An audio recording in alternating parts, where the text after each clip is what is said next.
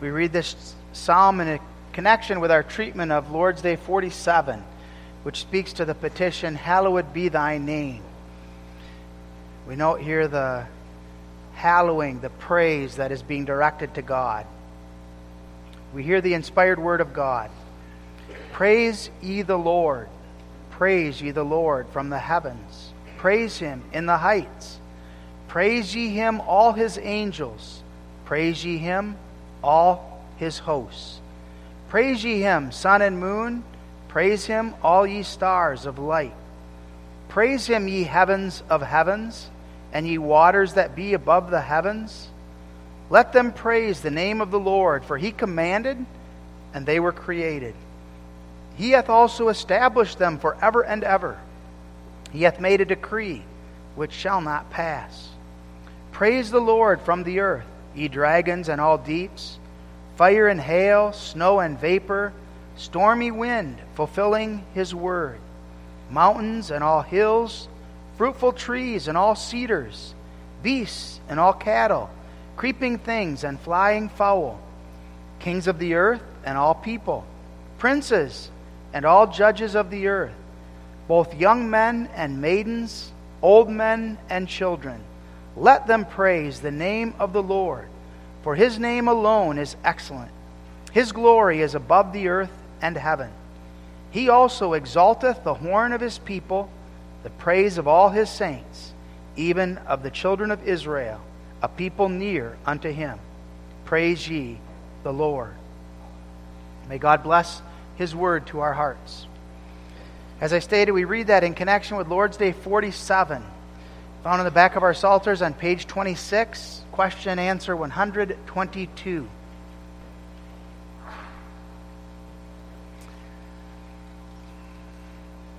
Which is the first petition? Hallowed be thy name. That is, grant us first rightly to know thee and to sanctify, glorify, and praise thee in all thy works, in which thy power, wisdom, goodness, justice, mercy, and truth are clearly displayed. And further also, that we may so order and direct our whole lives, our thoughts, words, and actions, that thy name may never be blasphemed, but rather honored and praised on our account Beloved in our Lord Jesus Christ, as God's redeemed children, we must pray. The question then is for what do we pray? Jesus gives us the Lord's Prayer as a pattern. After this manner, pray ye. This prayer teaches us that the most important thing in prayer is not you, it's not me, it's not my interests and my needs. The most important thing in prayer is God.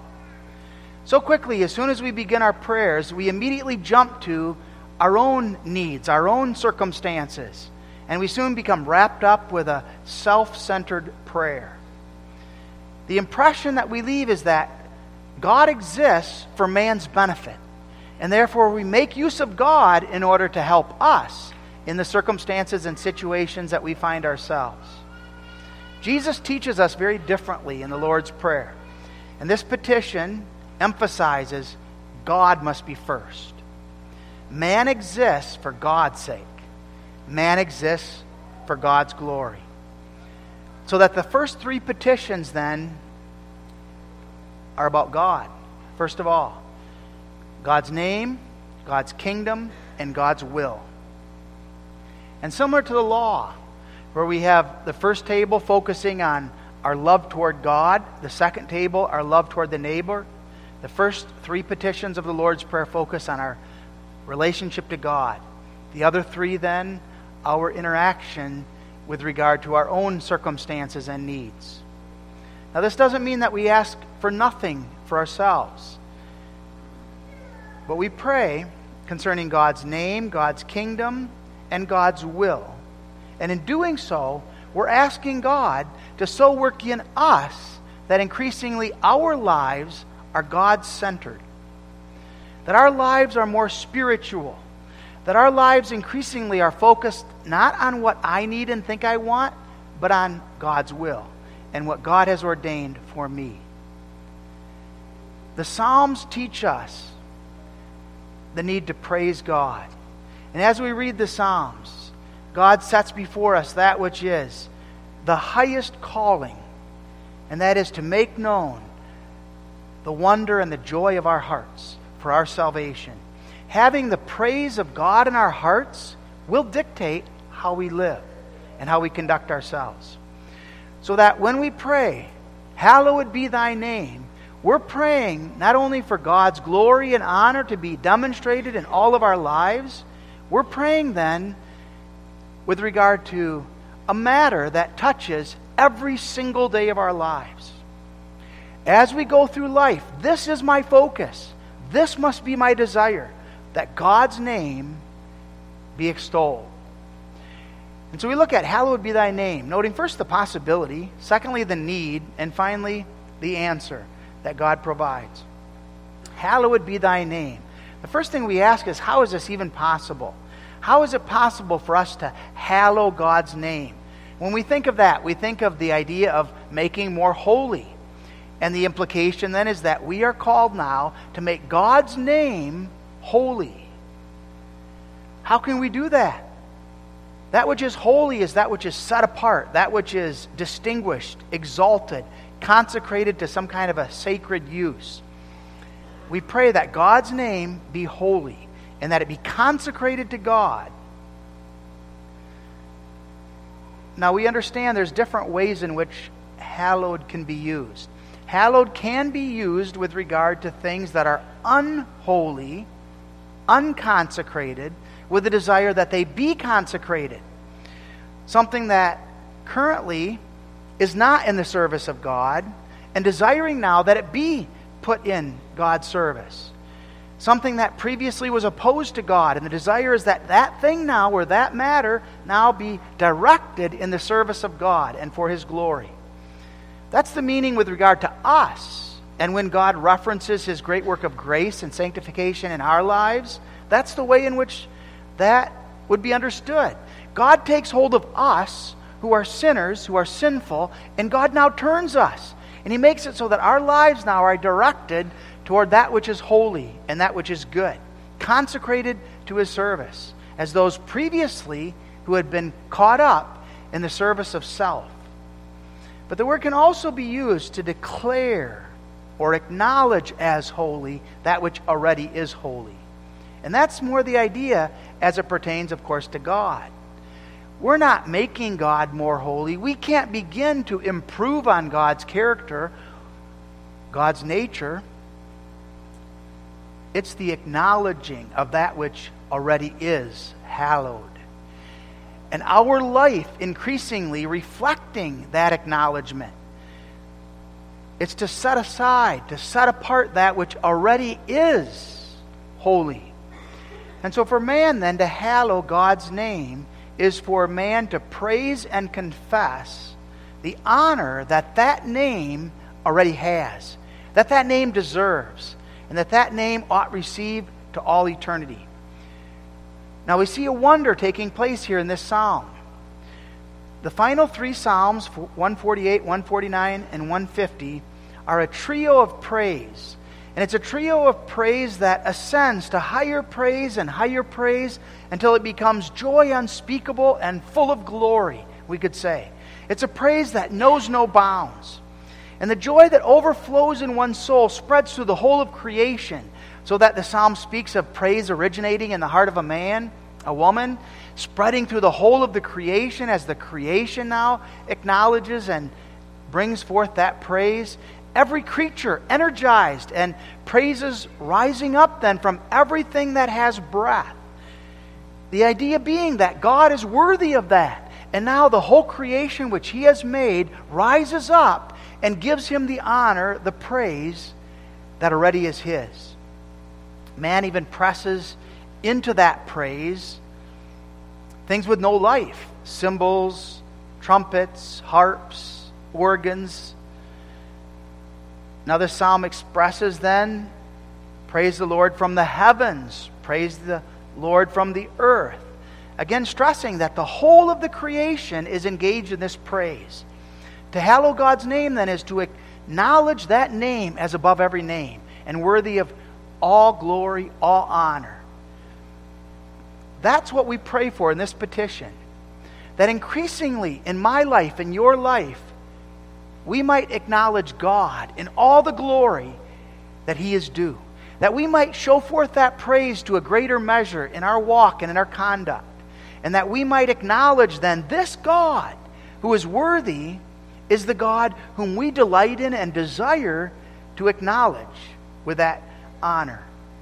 The Westminster Shorter Catechism explaining this petition states We pray that God would enable us and others to glorify Him in all that whereby He maketh Himself known, and that He would dispose all things to His own glory.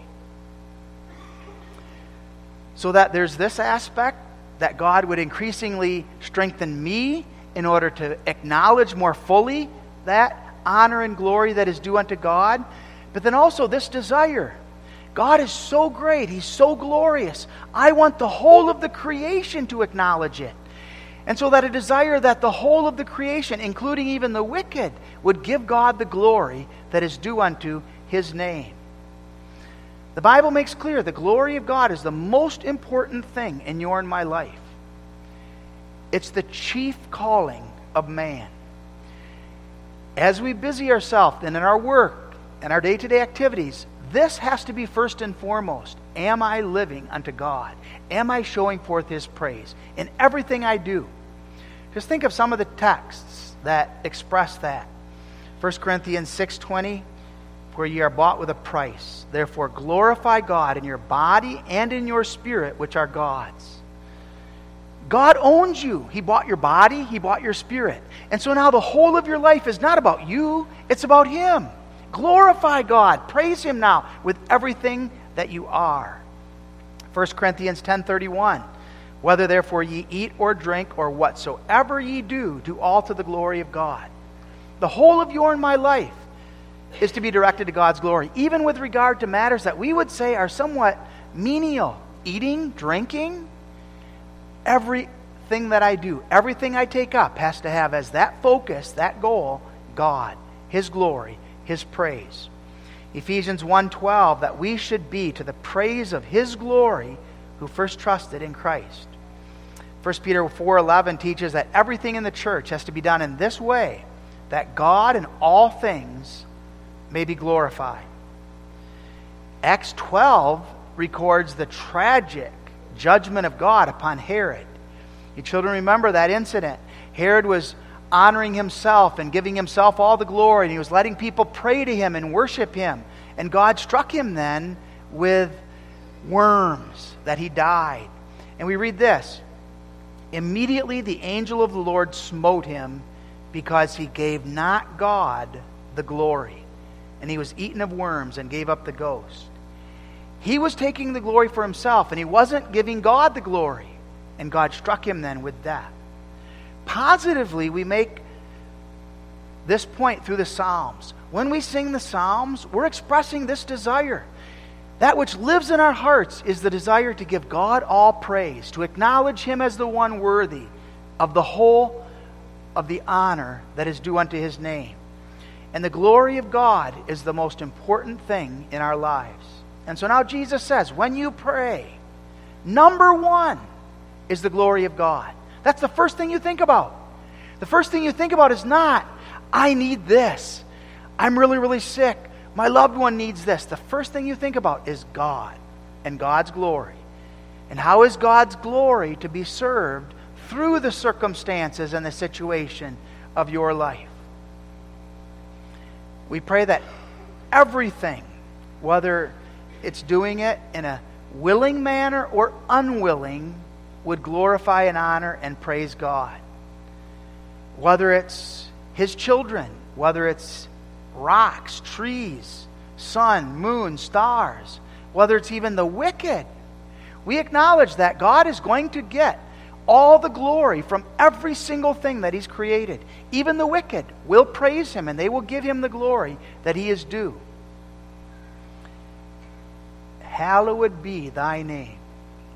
That which we desire more than anything is that our great God receive all the praise, all the honor that he is due.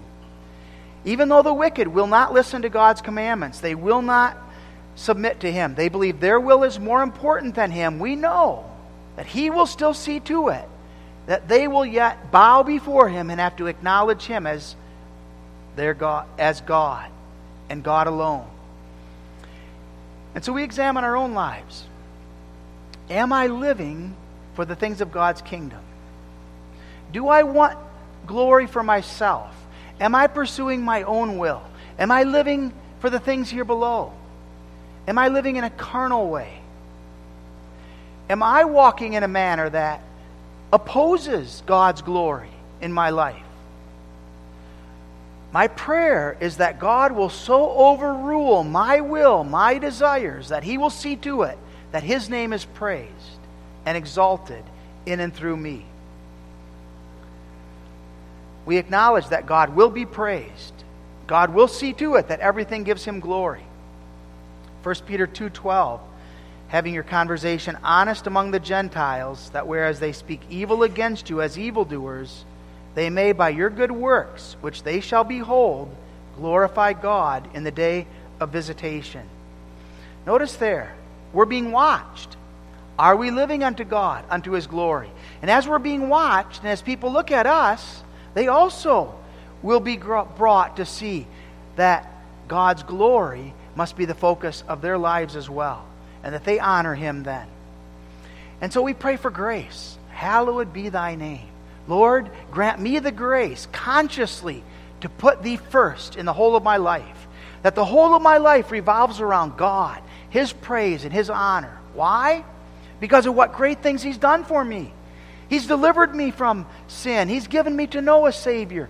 He's granted me the wonder of the gospel so that I know there is therefore now no condemnation for me. Though I'm a sinner and I'm sinful, Jesus stood in my place. He took the punishment that I deserved. And now I want to praise Him. I want to exalt Him in everything that I do and say. The essence of sin is the opposite. Man wants to glorify himself. How can we overcome sin and glorify God? How can we overcome our own sinful nature and give God all the glory. God alone is able to do it. And that's the reason for this prayer. We look to God. He alone is able to work in us and turn us from sin, turn us from selfishness. He alone is able to work in us that humble, heartfelt devotion to Him. Think of John 12, 28.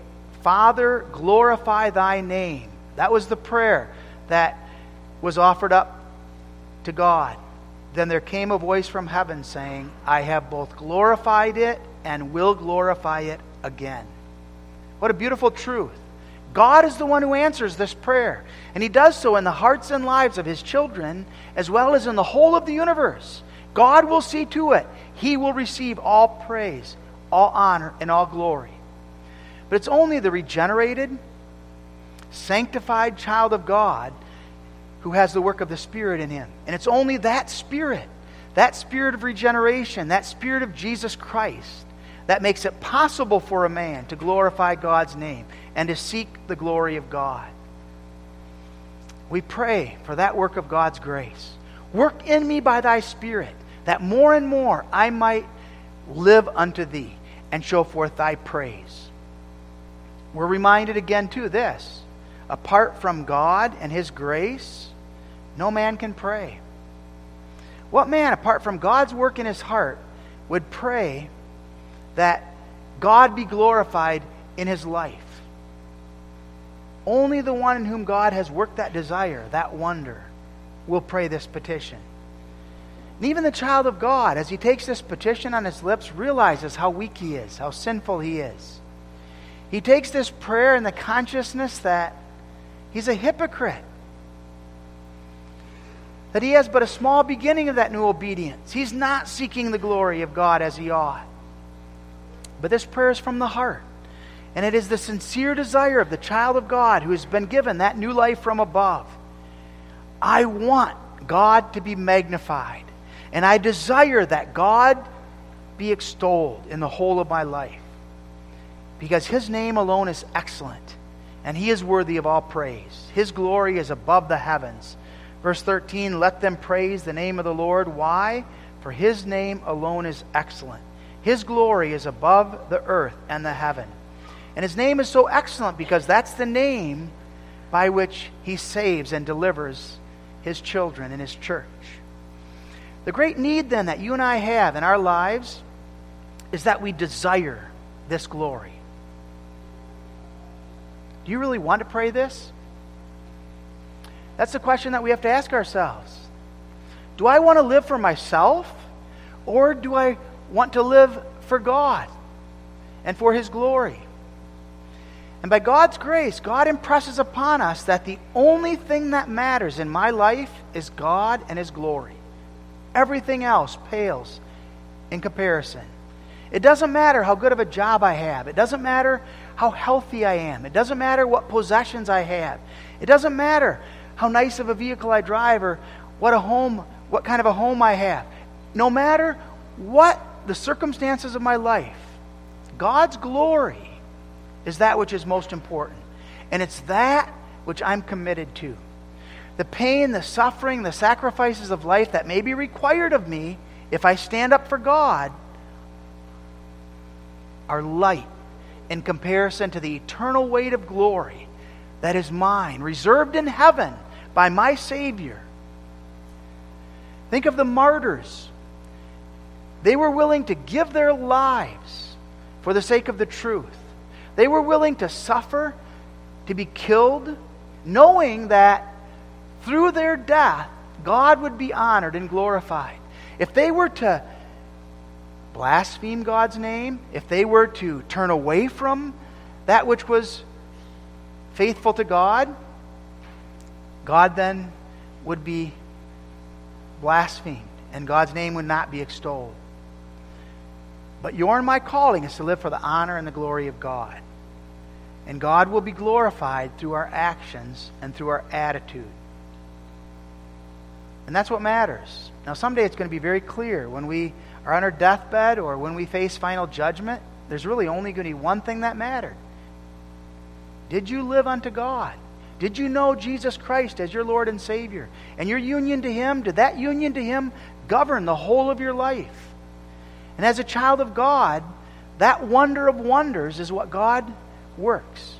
God gives us that new life from above. God works in us that grace by which we desire to live unto Him. We want to show forth His praise. And God works in us the grace, too, that increasingly everything else fades in comparison. One thing have I desired to dwell with God in His tabernacle. That's the passion of my life. That's the wonder that God works. And that's why the Catechism talks about this petition governing the whole of our lives. Hallowed be thy name is that which governs the whole trajectory of my life. It's a life that's lived not for self, not for glory, but for God and in submission to His will. How is that possible? Only by a wonder of God's grace, the Holy Spirit at work again in our hearts, working this wonder. And God makes us willing even to drink the cup of affliction for the hallowing of His name. This is the wonder that God worked in Jesus. Jesus Christ was willing to take upon himself the suffering of Calvary in the place of all of his children. He was willing because his desire was to glorify his Father, to take up that cup of suffering and to drink it, even though it required of him not only his life, but the horrors of hell. But he did it. Why? for the glory of God and out of love for His church. He now works in you and in me as His children that willingness. That willingness to be molded as clay in the hands of our Heavenly Father. And to confess that there's no better place to be than in the hands of our Heavenly Father. As He molds us and as He fashions us, and it hurts. It hurts our sinful nature, it hurts our own desires, our passions. But He molds us, making us soft, pliable, working us over so that we become more and more conformed to His image. And He gives us peace. He works in us that peace that passes all understanding, a peace of knowing that I'm in His hands, the hands of the potter, and He's fashioning me as He alone knows for the glory that awaits and for the place that He has ordained for me in His glorious kingdom. Grace, the power of God's grace, puts God's name above my name. And the power of God's grace is such that it put, puts God's will above my will. Grace causes us to lose self and to live unto Him. This prayer then demands a right knowledge of God. And that's the emphasis here also of the Catechism. That is, grant us first rightly to know Thee and to sanctify Thee. We're not going to glorify God as we ought if we don't know Him. And notice the emphasis here of the psalm. What is implied?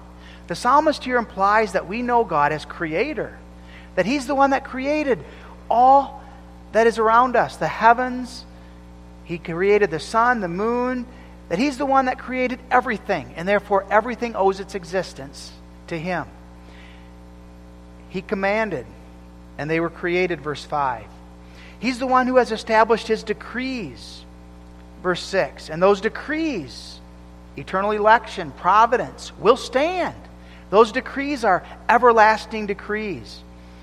Isaiah 29 teaches us in verses 23 and 24 that for us to sanctify God's name, we need to understand and know the name not only, but also in connection with that, we know then good doctrine. But when he seeth his children, the work of mine hands in the midst of him, they shall sanctify my name, and sanctify the Holy One of Jacob, and shall fear the God of Israel. They also that erred in spirit shall come to understanding, and they that murmured shall learn doctrine.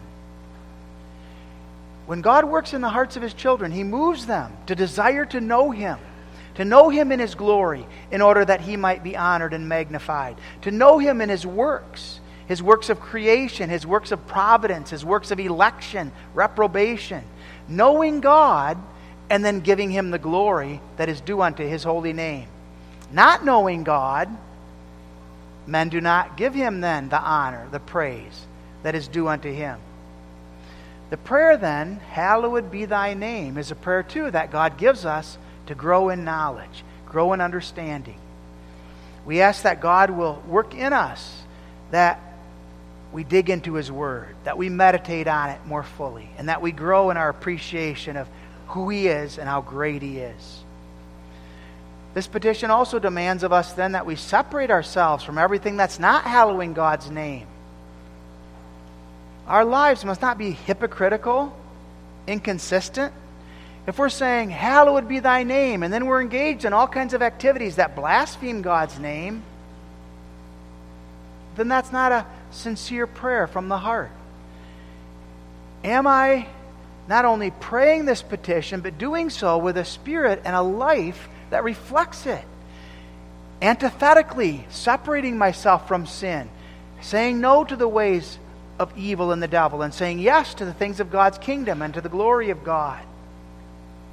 We can't be praying for the hallowing of God's name, at the same time, be entertained and amused by God's name being taken for granted and being blasphemed by sexual uncleanness and all kinds of other swearing and cursing.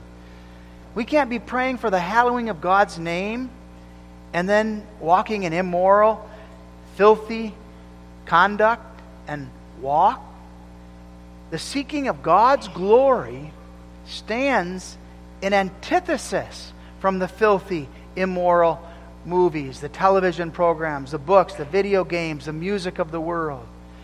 We seek to separate ourselves from that which is dishonoring to God. And we not only make it a matter of our prayer, hallowed be thy name, but we make it a matter of conviction. Now, by nature, everything within us runs counter to this petition.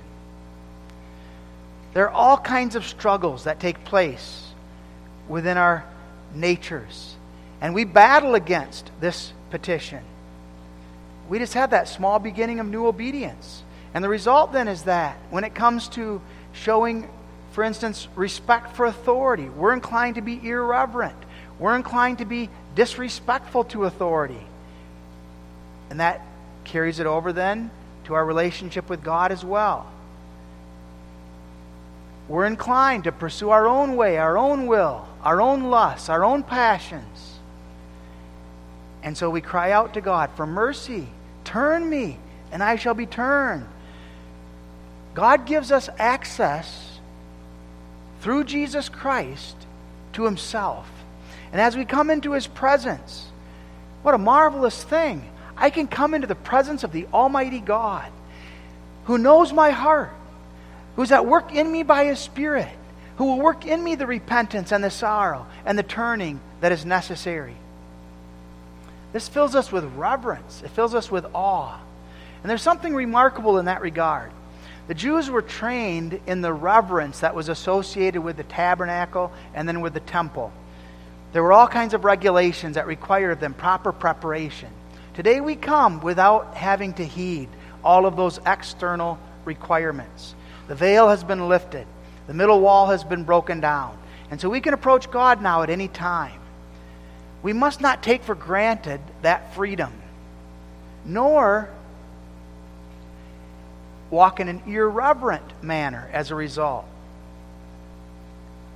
When we begin our prayer, we use expressions that extol Him, that lift up His name, that acknowledge how great and how glorious He is, so that we give an indication that we understand it, to whom it is that we're coming in prayer. But there's also this whenever something is free, it's easy for us to take it for granted. If we're going to go talk to a, a lawyer or an accountant or someone that is a professional, we expect to pay for that advice. And therefore, we approach carefully. We come prepared and equipped so that we can know exactly what it is that we want to say carefully. God doesn't charge us anything to come to Him in prayer. But we have to be careful then by that not to underappreciate also this privilege or to then come in a manner which lacks preparation. We yet prepare our hearts. We examine our walk. And we come then in sincerity, in love for Him, and with devotion. And we cry out to Him from the outset in our prayer, acknowledging our deep need for Him. Hallowed be Thy name. We can't see Him. So there's temptation sometimes to come into His presence and without thinking, to belittle prayer, to just be going through the motions. But God is great and greatly to be praised. And Jesus says from the very beginning of your prayer, keep this in mind God's glory is that which is above all else. And it's that which you are to seek. And you're to acknowledge that His glory, His will, His name is the most important thing in your life. Everything else pales in comparison to it. Rightly to know Thee and to confess. That then must be, beloved, our goal and our understanding of our need. We need to have the right perspective. We need to have the right knowledge and understanding. And there's nothing more exciting than to study God and to study His character. Study God's glorious greatness. Study the wonder of creation. Study God's promises and God's word. Study the wonder of God's sovereignty. We live in a day and age when God's sovereignty is being denied and belittled. The fact that God is sovereign, that He is ruling over all things, study that glorious truth. And the result, beloved, of studying and growing in our understanding of God and His greatness and His glory is such that increasingly we're filled with awe. We're filled with thankfulness. This is the God who has embraced me in love. Why did He look upon me? Why did he deem that I was the one upon whom he would set his love? And we stand humbled to the depths of our being, stirred to excitement, because this great God, this glorious one, compared to whom there is none like unto him, has looked upon me in mercy, has given me free access into his throne room, and as the incomparable completely other one whom I can't even define. He is the one who now represents me and cares for me and provides for me as my Heavenly Father. And God's name represents who He is. When we say, Hallowed be thy name, we're saying, Hallowed be God. We're acknowledging that we can't separate God from His name. He is His name.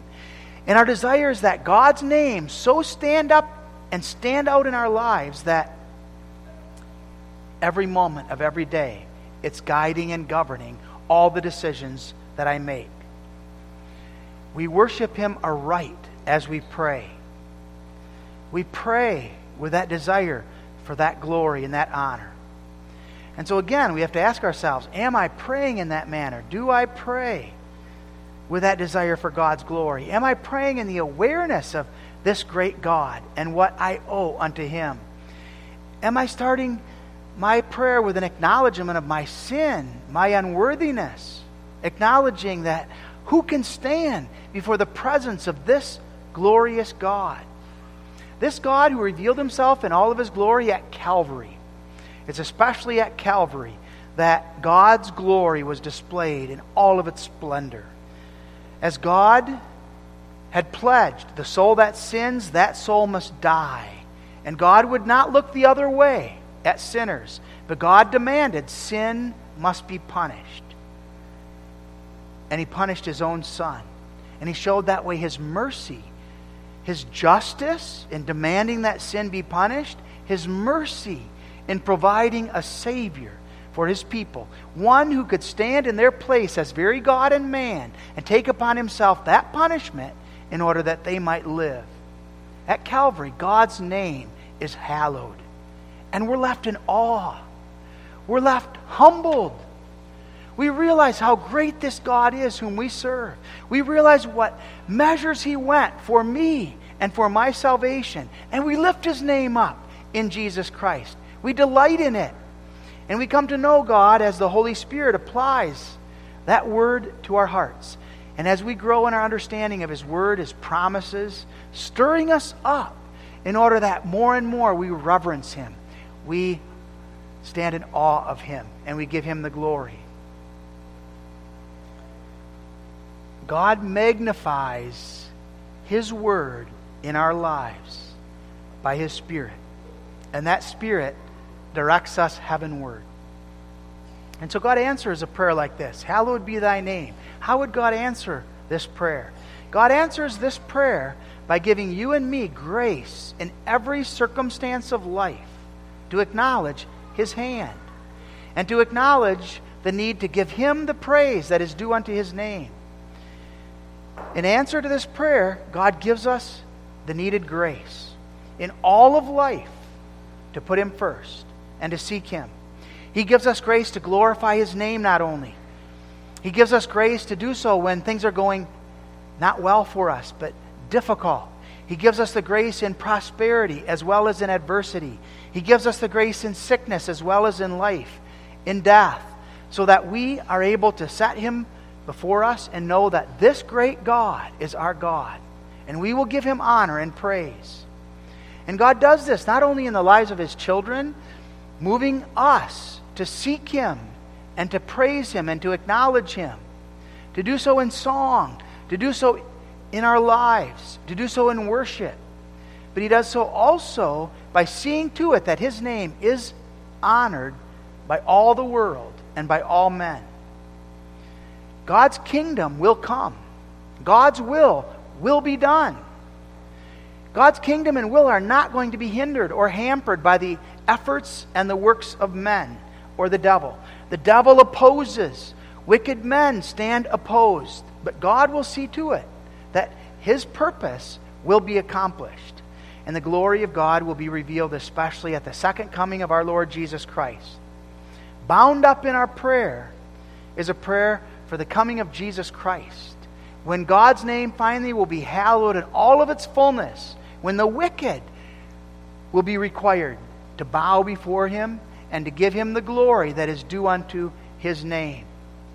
God's glory then will be realized in the beauty of the new creation, in the perfected saints in glory. God's glory will be realized in the innumerable throng that's gathered before his throne out of every nation, tribe, and tongue, testifying to the greatness and the wonder of that salvation.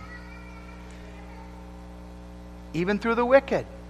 God said concerning Pharaoh in Exodus 14 17 that he would get me honor upon Pharaoh. Pharaoh said, Who is the Lord that I should honor him? And God said, I will get your honor. Through the destruction of the wicked, God's power, God's honor, God's glory is realized. But Jehovah God answers this prayer by working in our hearts the wonder that God, in His goodness, has joined me to His own Son, Jesus Christ. And Jesus Christ then is my head. And knowing Jesus Christ then as my head, I know that His glory is my glory. Now, we cannot even begin to fathom the greatness of the glory of God. But God brings us into the enjoyment of that marvelous glory. God does not keep that glory for himself. God showers that glory also upon his own in Jesus Christ. And God makes it so that then we know the fullness of joy and hope. The believer growing in grace, growing in the knowledge of God, growing in the awareness to give God praise and honor, and ultimately looking forward to that day when God will bring him into the fullness of that salvation and give unto him the wonder of that glory as it's found in the Godhead. What marvelous wonder that God would shower upon us that goodness, that mercy. So that now, as we find ourselves in the midst of this life, we pray. And our desire is that our whole lives, our thoughts, our words, our actions, convey the fact that God's name is extolled and that God's name is praised in our life. This is not only the way we pray, beloved, then, this is the way we live, God centeredly. Lifting up God's name every day as that around which my life revolves. Opening my eyes, my actions, my conduct to pursue His will and His service. Not just prayer, but also after my prayer, the whole of my life. This is how I must speak, must live, and must act. My meditation of Him is sweet. And He's always before my face. And He's my motivation in all the decisions I make. We speak of Him, we speak to Him, we speak of Him to others, so that our life is about God and His glory. You can't pray God's name be hallowed and then not talk about Him to others. We talk about Him to our children. We impress upon them the importance of obedience. This great God is your God. This becomes the foundation of discipline in the home. This is the God whom you must bow before and you must serve. And we pray and we delight then in that service. Again, this was the life of Jesus Christ. His whole life was devoted to the glory and honor of God. Why is it that we send our children to Christian schools? We desire to see our children's lives centered around the glory of God. We desire to bring up children who will be committed not to the things here below and the service of the world or the devil, but to God and to His praise. And we live as those who are God conscious. And we pray for that grace increasingly to reveal that. And every day we're falling on our knees and saying, God, forgive me my earthly mindedness. Help me to be more God conscious. Help me to be more heavenly minded in my walk and my conduct. Cause me more to be immersed in thy word and cause that word to direct my pathway and to guide my lives. That Jehovah God is number one in my life and that that is evident. And then give me wisdom so to speak to others about this great God. Of the thousands of words that we speak in a day, how much of it is centered around the greatness of the glory of God? We see with the psalmist, beloved, the glory of God. His greatness displayed all about us. And we pray, Hallowed be thy name. Cause that greatness to live in my heart and in my life that I might reflect it more fully. Amen. Our Father who art in heaven, strengthen us, forgive us, work in us that increasingly we might know and believe that our lives are hid up in Jesus Christ, our Savior, that we are not alone, our own, we belong to Him.